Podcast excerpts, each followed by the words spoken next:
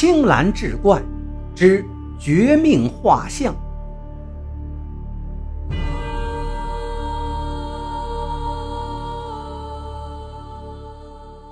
话说北宋熙宁年间，东京开封出了一位奇人，谁也不知道他的真名叫什么，而是都称他为杨神虾。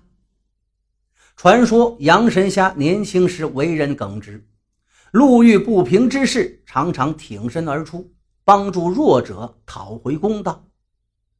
哪料有天晚上，他从乡下访友回来，路上竟遭歹人暗算。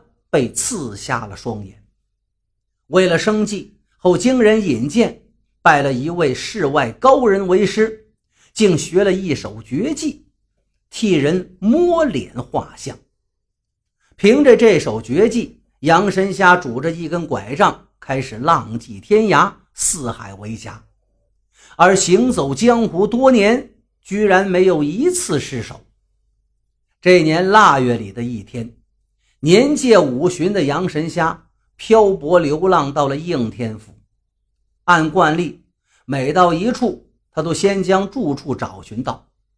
在一条小巷里，杨神虾正逢人就打听附近可有住房之时，不想有两个人迎上前来，双手抱拳，呵呵一笑：“杨神虾，这住处你就不用再寻找了。”我家大人闻听你来到了应天府，早就给你安排好了。杨神虾一愣：“你家大人是谁呀？”来人笑道：“这里不是说话之所在，待你见到我家大人便知分晓。”两个人把杨神虾引进一家茶楼，进了包厢，包厢里早就坐定了一个黑脸大汉。怀里抱着一条乖巧可爱的小黄狗，黑脸大汉一见杨神虾，连忙放下怀里的狗，疾步上前，单腿跪地，抱拳道：“先生，您来的正好，早就闻先生常怀侠义之心，今天在下找您，有一事相求，还望先生出手相助。”一个时辰的功夫后。杨神虾从茶楼里出来了，手里那根拐杖不见了，却牵了一条黄狗。黄狗在前头给他引着路。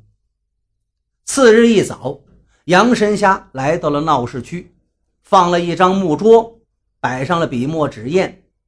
桌子一侧竖起一块木牌，木牌上用隶书工工整整写了几行字：“瞎子画像，画谁像谁。”若是不像，分文不取。路上行人一见，哗啦一下全围过来了。瞎子还能替人画像啊？有人好奇，有人是将信将疑。其中有个汉子大笑道：“ 瞎子，你这不是哄人吧？你什么都看不见，怎么给人画像啊？”杨神虾微微一笑道。能不能画，一试便知啊！一旁的人都冲着那个汉子起哄：“李二宝，你就让他试试，看他能不能给你画出像来。”那个叫李二宝的汉子当即从怀里摸出一小块银子，往桌子上一拍：“好，如果你果真替我画得出来，这块银子就是你的了；如果你画的不像，”可别怪我砸了你这个摊子。”杨神虾接口道，“好，悉听尊便。”临了，李二宝还有些不放心，他怕杨神虾是装瞎，索性解下自己的白布腰带，把杨神虾的双眼紧紧的蒙上了。画吧。李二宝双手提着裤子站在桌子前。得意洋洋看着杨神虾，杨神虾不慌不忙，伸出一只手来：“小伙子，你把头往前再凑凑。我若是画的半点不像，这摊子你尽管砸，我不会言语一声的。我要是画的真了，银子跟这条腰带就得归我，你提着裤子走人。”说罢，杨神虾用手在那人的脸上从上至下、从左到右轻轻地捋了一遍，然后就坐在桌旁，一手扶纸，一手提笔。只见他笔走龙蛇，刷刷点点几下，就把李二宝的画像栩栩如生的呈现在纸上。众人一看这幅画像，再瞅瞅那个人。那个眉眼，那个鼻子，那个嘴角，竟是丝毫不差。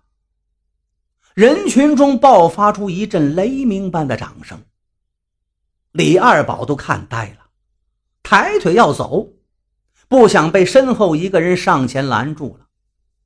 仔细一看，这人五大三粗，身强体壮，头戴一顶竹笠，面罩黑纱。急什么？拿着画再走不迟。以后别这么轻狂。李二宝满脸通红，一手拿起卷好的画作，一只手提着裤子，灰溜溜的跑了。瞎子画像的事儿，跟一阵风似的，传遍了应天府的大街小巷。一时间，人们纷至沓来，争先恐后掏钱让他作画。一连几天，杨神虾的生意都是特别红火。说来也怪，那个脸罩黑纱的壮汉总是不远不近的在杨神虾的画摊前转悠，但是谁也不知道他是做什么的。这天傍晚，杨神虾忙了一天，收了摊正往回走的路上，凭着敏锐的听觉，他发现有人在跟踪自己。他走得快，那个人也跟得快，他放慢脚步。那个人的脚步也放慢，从那特有的脚步声，杨神霞判断，此人呢非贼即盗。为了验证自己的判断，他故意把这一天赚来的一袋银子扔到了地上。不一会儿，就听后面的脚步声停了，杨神霞放心了，丢一小袋碎银子，也算是破财消灾。